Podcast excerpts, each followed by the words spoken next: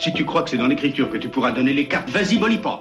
Mais continue à me lire ce que tu auras écrit. Papa, laisse-moi, je dois continuer à pondre. Une enfance d'écrivain. Bon, voilà.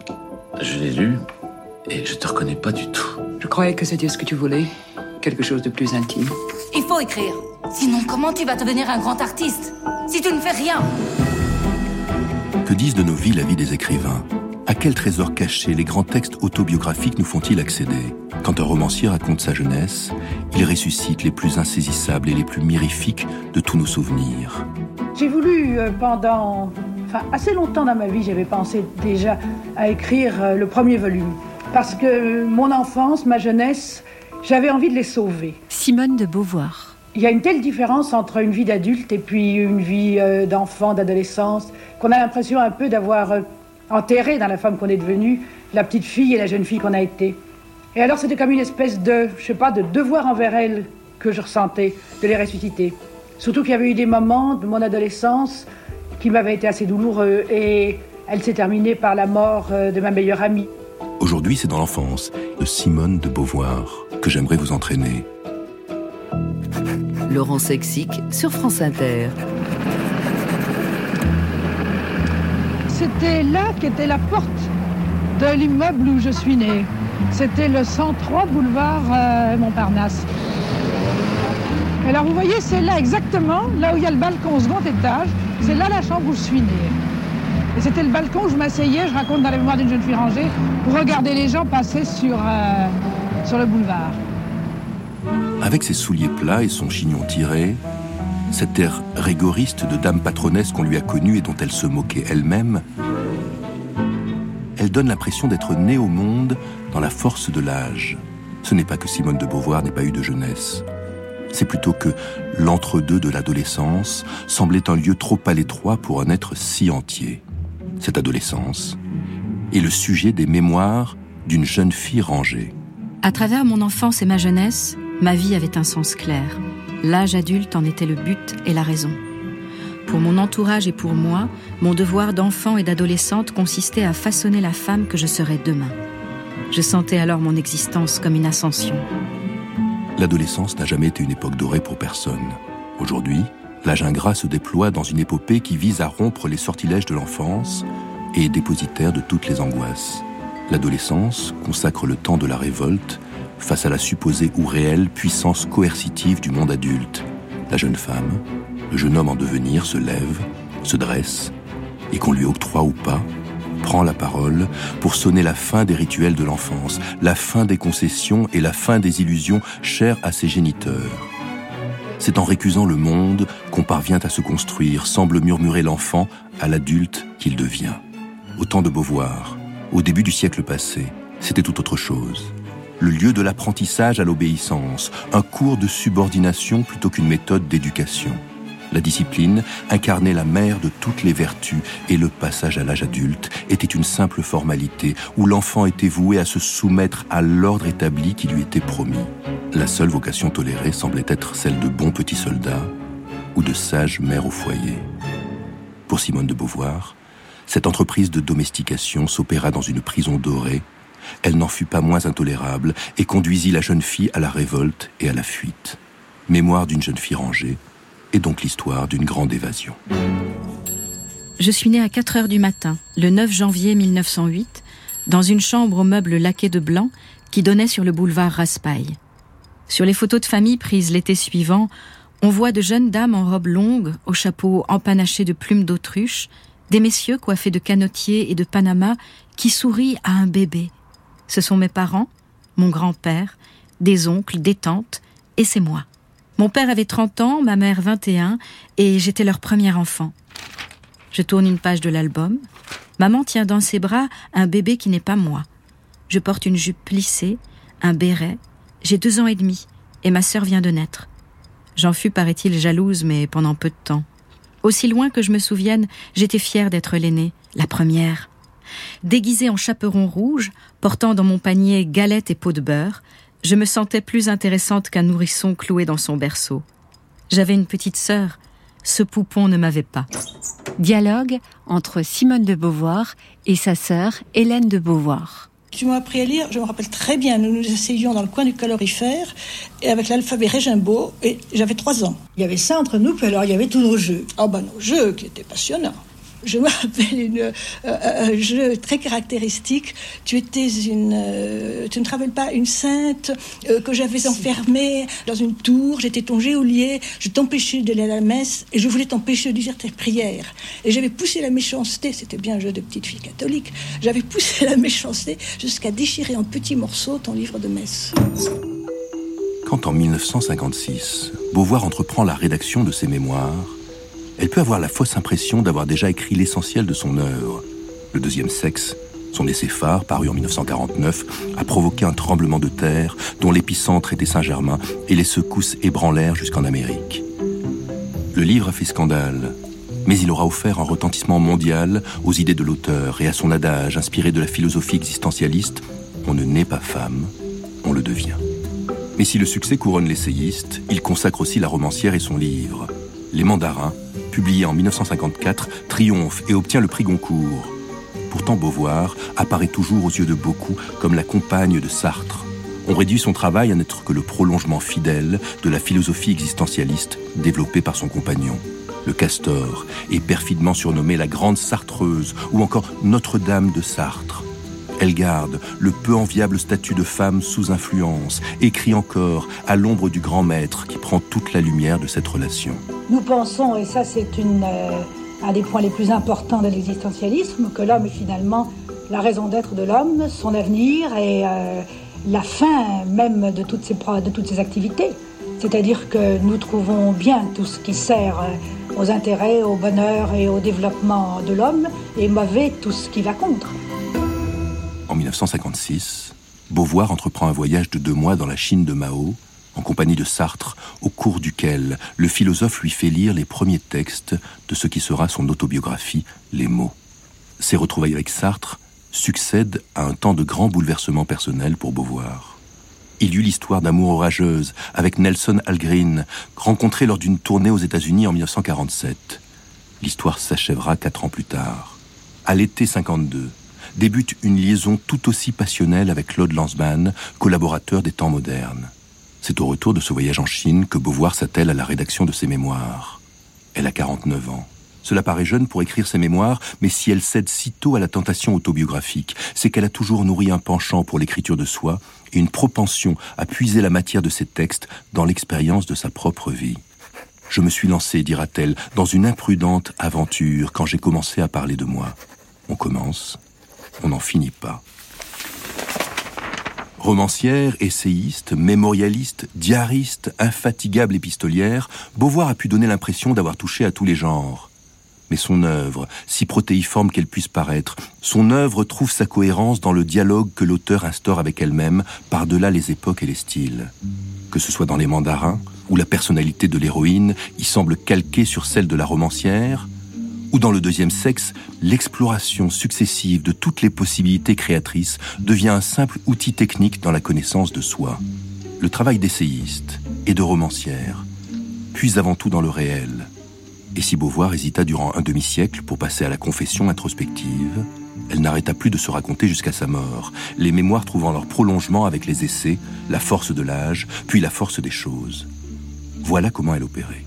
Pour mes mémoires, je me suis familiarisée avec mon passé en relisant des lettres, de vieux livres, mes journaux intimes, des quotidiens. Quand je me sens prête, j'écris d'affilée trois ou 400 pages. C'est un labeur pénible.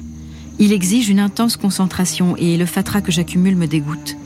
Au bout d'un mois ou deux, je suis trop écœurée pour poursuivre. Je repars à zéro.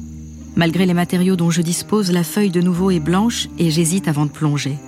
En général, je commence mal par impatience. Je voudrais tout dire d'un coup. Mon récit est pâteux, désordonné et décharné. Peu à peu, je me résigne à prendre mon temps. Vient l'instant où je trouve la distance, le ton, le rythme qui me satisfont. Je démarre pour de bon. M'aidant de mon brouillon, je rédige à grands traits un chapitre. Je reprends la première page et, arrivé en bas, je la refais phrase par phrase. Ensuite, je corrige chaque phrase d'après l'ensemble de la page, chaque page d'après le chapitre entier, plus tard chaque chapitre, chaque page, chaque phrase d'après la totalité du livre. Mémoire d'une jeune fille rangée commence avec la naissance de la romancière en 1908. Elle se termine en 1929 avec la mort de Zaza, l'amie d'enfance. Une mort qui sonne la fin d'une jeunesse et l'entrée dans l'âge adulte. Durant ces 21 années que raconte le livre, une enfant, vouée à devenir le produit de son milieu, parviendra à la force de sa volonté à changer le cours du destin pour devenir une jeune femme farouchement indépendante. Beauvoir sera devenue Beauvoir. Cela commence donc par une venue au monde et avance pas à pas, mois après mois, deux décennies durant. Tout y est consigné, aucun détail n'est oublié.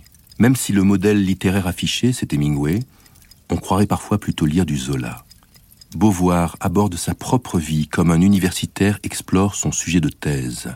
Les détails les plus insignifiants visent à apporter une touche de vérité. Seul, collé au réel, importe. Rien ne semble laisser la part belle à l'imaginaire ou au hasard. Beauvoir ne revisite pas son passé, elle le dissèque. Le livre est divisé en quatre parties à peu près égales, qui chacune traite un pan de vie l'institution scolaire est ce qui rythme la partition d'une existence. La première partie s'achève avec l'entrée au cours désir, la deuxième se rapporte aux études secondaires, la troisième aux études universitaires, la quatrième, la dorénavant si illustre préparation au concours de l'agrégation. C'est un récit de formation au sens propre du terme. Quand le livre s'achève, l'apprentissage est terminé, la vie adulte, la vie tout court, peut commencer. Vous avez eu une éducation euh, très bourgeoise, mais vous ne semblez pas vous être euh, avoir eu des mouvements de révolte quand même. Quand vous... Je crois que ça a été plus profond. Je ne me suis pas révoltée au jour le jour, mais euh, j'ai gardé un très grand dégoût par la suite des institutions bourgeoises. Mais à quel moment avez-vous pris conscience de ce dégoût, justement? Oh, c'est venu petit à petit. Ça a commencé très lentement, c'est pour ça que je crois que c'est profond, c'est venu en profondeur. Ça a commencé par une espèce de malaise. Je trouvais qu'il y avait une incohérence entre ce que les gens disaient et ce qu'ils faisaient. Je trouvais qu'il y avait une énorme bêtise dans leur manière de vivre, qu'ils ne savaient pas vivre. Euh, ça, j'ai commencé à penser ça vers 12, 13 ans, que les choses qui se font, il n'y avait pas de raison pour les faire, qu'on pouvait très bien faire qui ne se font pas.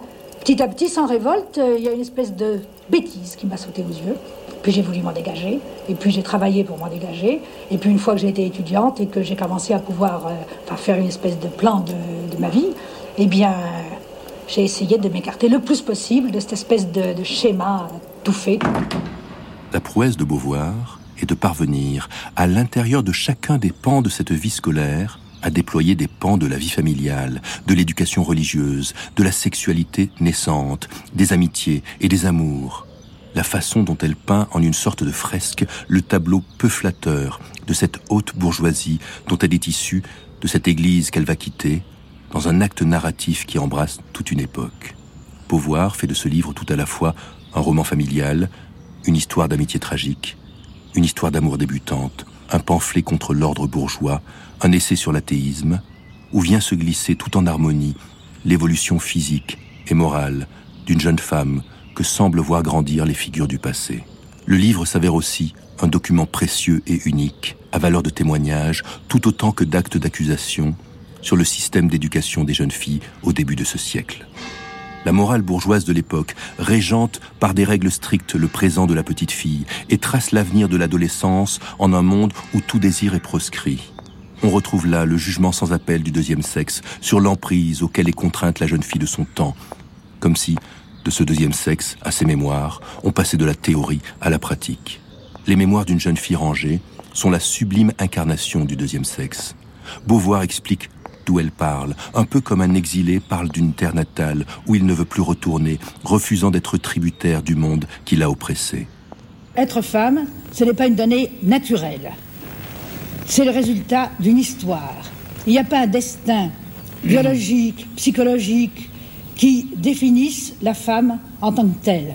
C'est une histoire qu'il a faite, d'abord l'histoire de la civilisation, qui aboutit à son statut actuel, et d'autre part, pour chaque femme particulière. C'est l'histoire de sa vie, en particulier c'est l'histoire de son enfance, qui la détermine comme femme, qui crée en elle ce qu'on a appelé quelquefois l'éternel féminin, la féminité.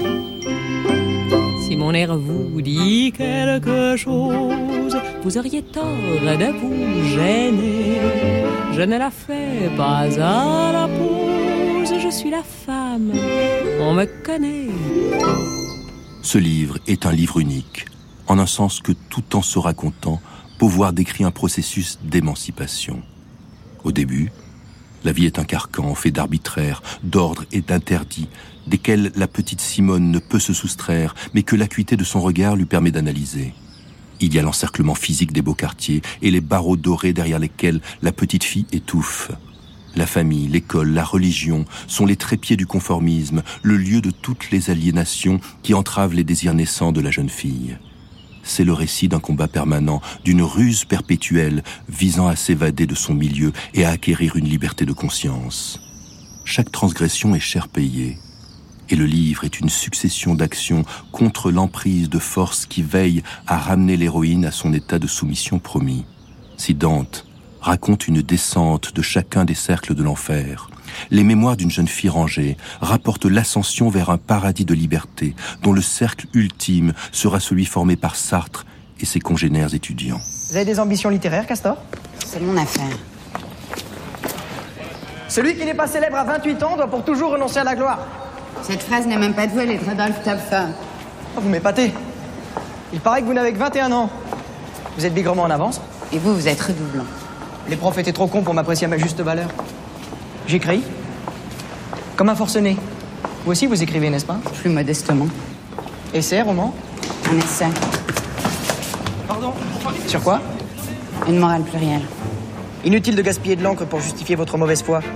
Vous cherchez simplement à vous fabriquer des raisons de croupir chez les bourgeois, mademoiselle. Moi aussi, je pleure pour un rien. Je suis très féminin. Je pleure pas. Là, chez moi. Impossible. Vous me plaisez trop.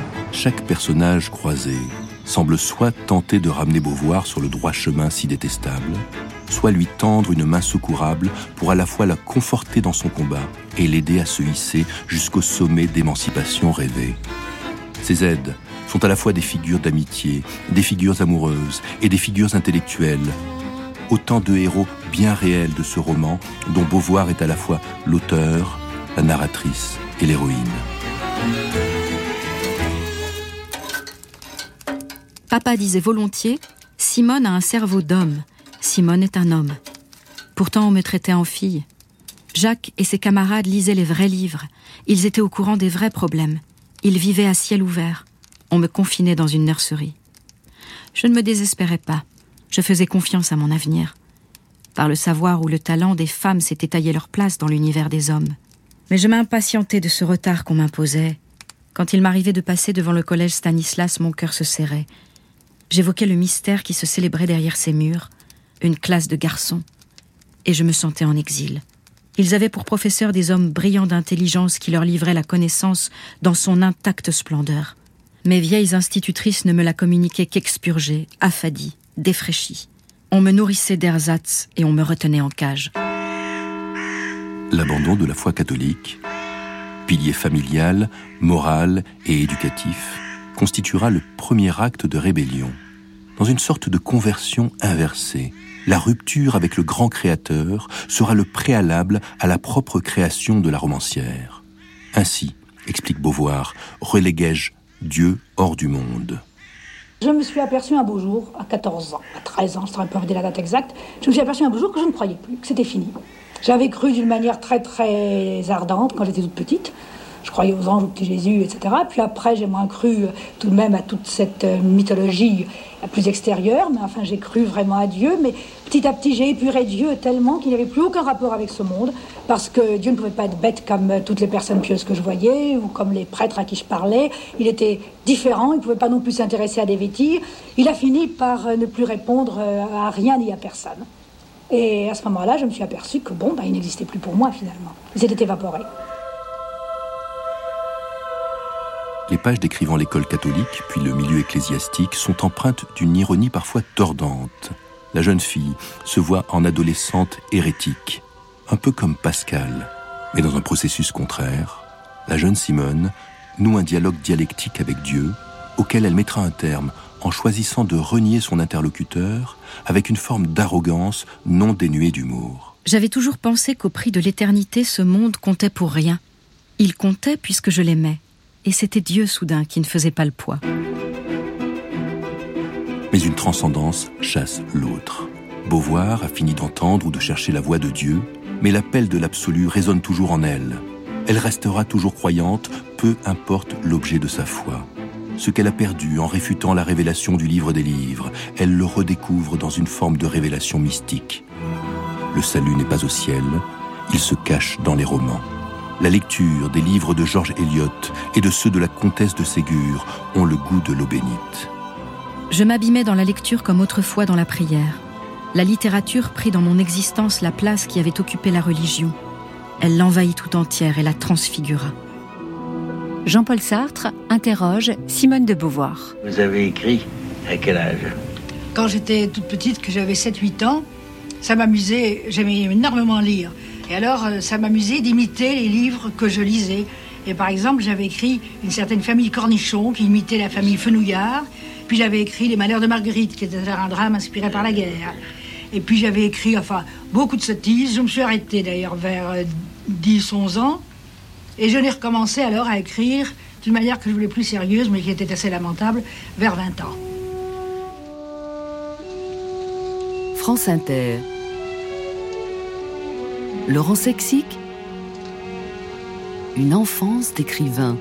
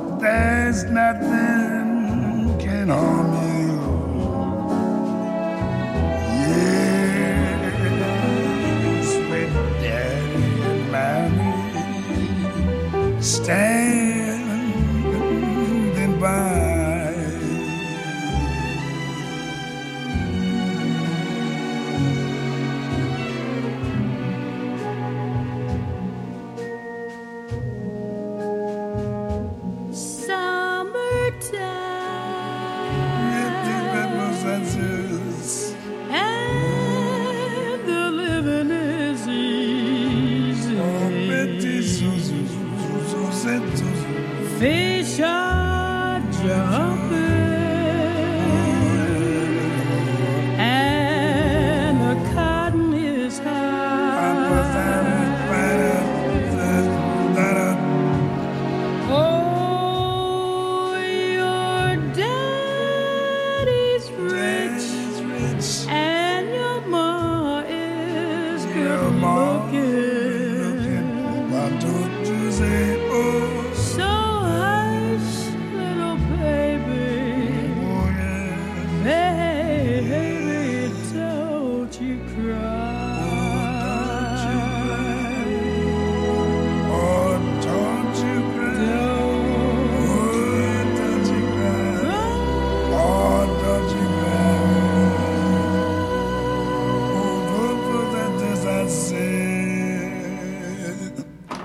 Laurent Sexic raconte l'enfance de Simone de Beauvoir à travers son livre Mémoire d'une jeune fille rangée.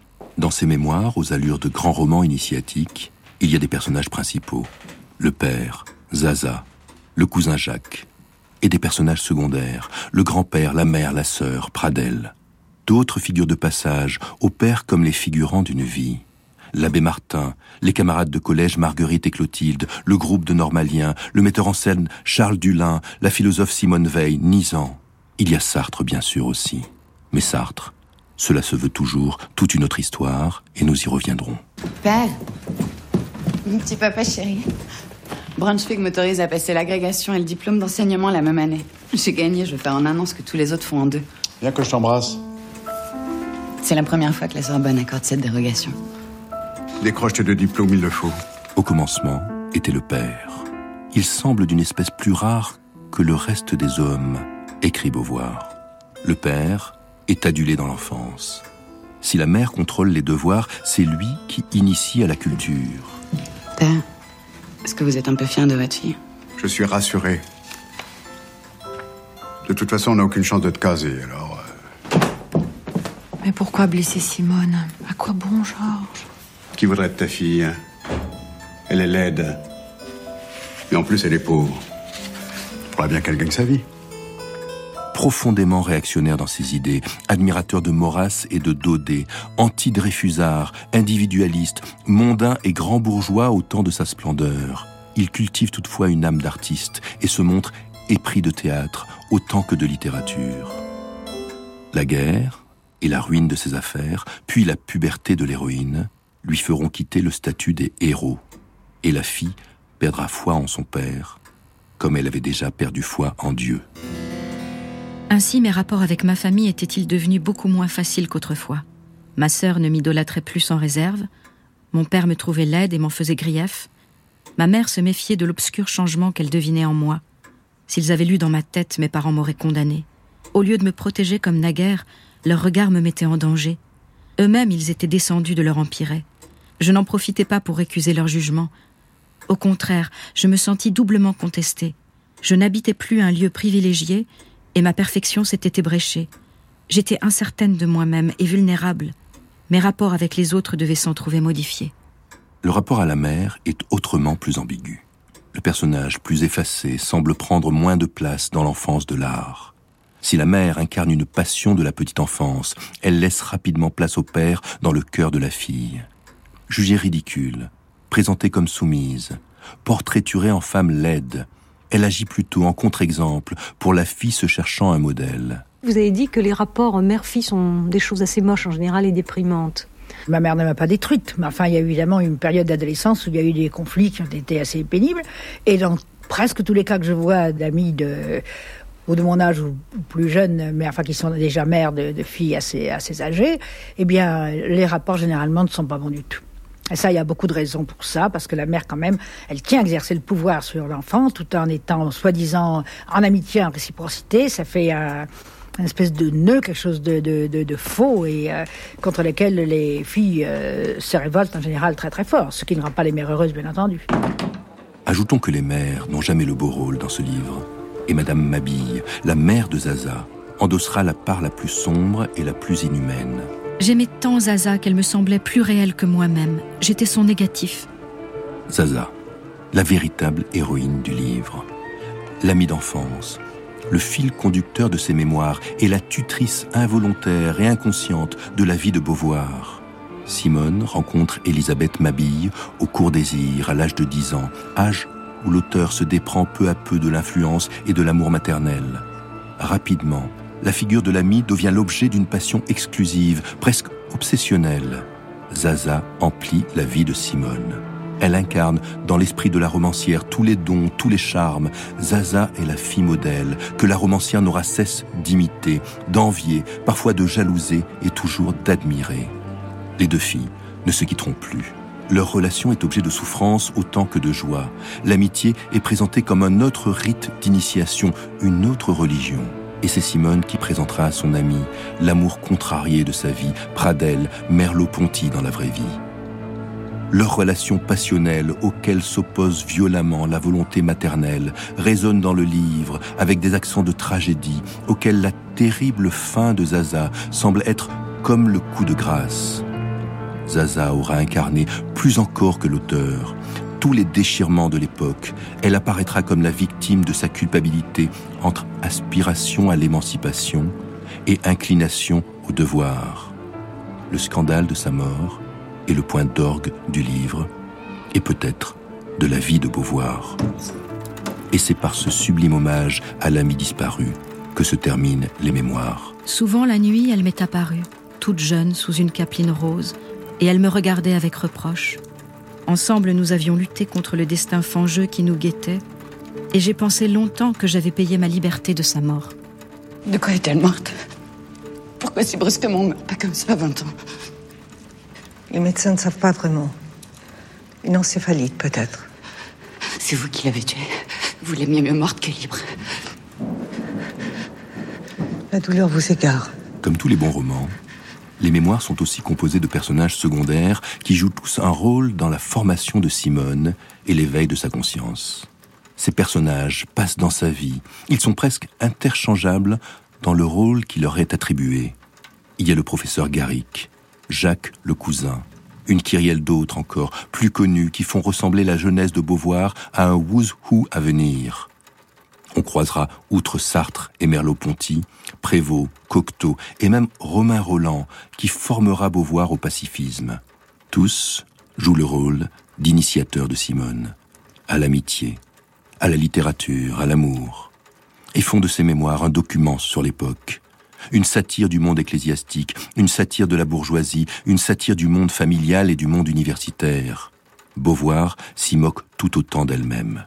Famille, religion, bourgeoisie, école supérieure, la jeune fille détruit pour mieux se construire tous les piliers de la société qui l'oppresse. Je veux quitter la maison.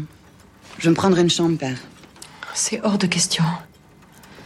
Non, pas fait tous ces sacrifices pour que tu finisses dans le ruisseau. C'est pas possible. Ce, ce jeune homme t'a fait perdre la raison. Laissez Sartre en dehors de tout ça. Je vive seule. D'ailleurs, il m'a rien demandé. Il a plus rien à te demander, ma pauvre fille. Il a déjà eu tout ce qu'il voulait. Mais enfin, Georges, parlez-lui, voyons. Dire que je vous avais mis sur un piédestal. Et puis bien sûr, il y a la rencontre avec Sartre, qui si elle n'occupe qu'une petite partie du livre, laisse augurer la place que prendra le philosophe dans la vie et l'œuvre de Beauvoir. Mémoire d'une jeune fille rangée est aussi une histoire de prince charmant. À partir de maintenant, je vous prends en main, me dit Sartre quand il m'eut annoncé mon admissibilité. Il avait le goût des amitiés féminines. La première fois que je l'avais aperçu à la Sorbonne, il portait un chapeau et causait d'un air animé avec une grande bringue d'agrégative que je trouvais très vilaine. Elle lui avait vite déplu. Il s'était lié avec une autre, plus jolie, mais qui faisait des embarras et avec qui il s'était rapidement brouillé. Quand Herbeau lui avait parlé de moi, il avait aussitôt voulu faire ma connaissance, et maintenant il était très content de pouvoir m'accaparer. Moi, il me semblait à présent que tout le temps que je ne passais pas avec lui était du temps perdu. Pendant les quinze jours que dura l'oral du concours, nous ne nous quittâmes guère que pour dormir. Nous allions à la Sorbonne passer nos épreuves et écouter les leçons de nos camarades. Nous sortions avec les Nisans. Nous prenions des verres au Balzar avec Aaron qui faisait son service militaire dans la météorologie, avec Politzer qui était à présent inscrit au Parti communiste. Le plus souvent, nous nous promenions tous les deux seuls. Sur les quais de la Seine, Sartre m'achetait des pardaillants et des fantomas qu'il préférait de loin à la correspondance de Rivière et Fournier. Il m'emmenait le soir voir des films de cow-boys pour lesquels je me passionnais en néophyte car j'étais surtout versée dans le cinéma abstrait et le cinéma d'art. Aux terrasses des cafés ou en buvant des cocktails au Falstaff pendant des heures nous causions. Il n'arrête jamais de penser, m'avait dit Herbeau. En quoi il était tellement différent des autres Je pense qu'il était le plus sale, le plus mal habillé. Je crois aussi peut-être le plus laid.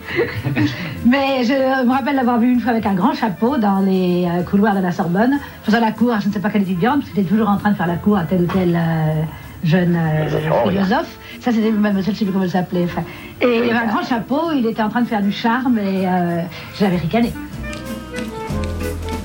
Ce qui peut surprendre à la lecture de cette romancière qui semble avoir maîtrisé et dompté chacune des puissances maîtresses de son existence antérieure, c'est la force de la passion amoureuse, cette autre quête permanente, obsédante, qui semble traverser le livre une fois la quête de l'amour du Père et de l'amour divin achevée. des rêves d'union définitive et d'amour éternel habitent la jeune fille puis la jeune femme, pour le cousin Jacques d'abord, pour le professeur Garrick ensuite, et enfin pour Sartre. Mais il faut sans doute ranger ce surprenant rapport de soumission à l'état amoureux, du côté de l'appel d'absolu qui régente la vie de Beauvoir. Beauvoir aime d'amour comme elle aime d'amitié, comme elle écrit, comme elle s'engage, dans une forme d'aspiration à l'infini. C'est l'irruption de la mort qu'elle semble redouter en toute chose, et la garantie d'une éternité et d'une immuabilité des sentiments à laquelle elle veut aspirer, tout en combattant l'immobilisme de la pensée. Si le livre prend parfois des accents de sublimation de l'amour parfait, un peu naïf, bien heureusement, l'humour vient en désamorcer la lourdeur. Fort de ce style indirect qui sied si bien au texte, ce roman d'apprentissage vient alors prendre le ton d'ironie et la force de l'éducation sentimentale de Flaubert, que Beauvoir admirait et a beaucoup lu. Tandis que l'on retrouve des accents poignants, bovariens, dans la description de la tragédie vécue par Zaza ou de certains accès de désespoir de Simone. Surtout, je crevais de santé, de jeunesse. Je restais confinée à la maison et dans des bibliothèques. Toute cette vitalité que je ne dépensais pas se déchaînait en vains tourbillons dans ma tête et dans mon cœur. Cette terre ne m'était plus rien. J'étais hors de la vie. Je ne souhaitais même plus écrire. L'horrible vanité de tout m'avait reprise à la gorge, mais j'en avais assez de souffrir. L'hiver passé, j'avais trop pleuré. Je m'inventais un espoir. Dans les instants de parfait détachement où l'univers paraissait se réduire à un jeu d'illusions, où mon propre moi s'abolissait, quelque chose subsistait, quelque chose d'indestructible, d'éternel. Mon indifférence me parut manifester en creux une présence à laquelle il n'était peut-être pas impossible d'accéder. Je ne songeais pas au Dieu des chrétiens, le catholicisme me déplaisait de plus en plus, mais je fus tout de même influencée par mademoiselle Lambert, par Pradel, qui affirmait la possibilité d'atteindre l'être. Je me demandais si, par-delà les limites de la raison, certaines expériences n'étaient pas susceptibles de me livrer l'absolu. Ce lieu abstrait, d'où je réduisais en poudre le monde inhospitalier, j'y cherchais une plénitude. Pourquoi une mystique ne serait-elle pas possible? Je veux toucher Dieu ou devenir Dieu, déclarai-je. Connaissez-vous le quartier de Saint-Germain-des-Prés? Saint-Germain-des-Prés euh, Le Flore, par exemple. Un café Non, un temple. Mais n'est-ce pas là une forme moderne de la mortification Peut-être? D'ailleurs, l'exemple vient de haut de Gréco, la première vestale d'un culte dont Jean-Paul Sartre et Simone de Beauvoir ont peut-être involontairement déchaîné les manifestations qui se réclament de leur philosophie de l'existence. Ah oui, l'existentialisme. D'ailleurs, nous allons pénétrer ensemble dans les lieux où l'on sait. Première station, la librairie, où tout ce qui a trait à l'existentialisme se trouve condensé dans un magasin exceptionnellement situé à 3 mètres au-dessus du niveau de la mer. Depuis les mains sales jusqu'au deuxième sexe, tous les évangiles y sont réunis. Une fois terminé, ce livre apparaît comme l'expression authentique de la pensée existentialiste.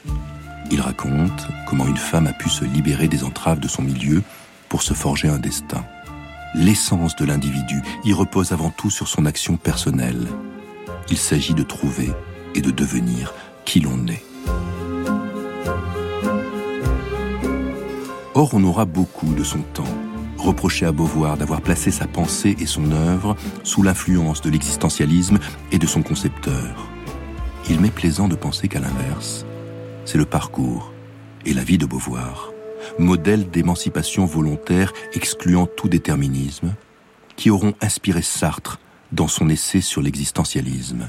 Et il serait ainsi réjouissant de croire que loin d'être la jeune femme sous influence, ce fut Beauvoir qui agit sur Sartre, un peu comme un révélateur, et d'en arriver à la conclusion que le deuxième sexe n'est là encore pas celui qu'on croit.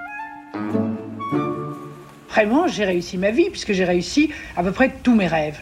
Simplement, il y a un moment où quand on se retourne réflexivement sur sa vie, on s'aperçoit qu'une vie, même réussie, c'est sur un certain plan un échec parce que ça n'est pas quelque chose, une vie, qu'on puisse prendre dans ses mains, posséder, contempler, qu'on n'a pas une vie finalement.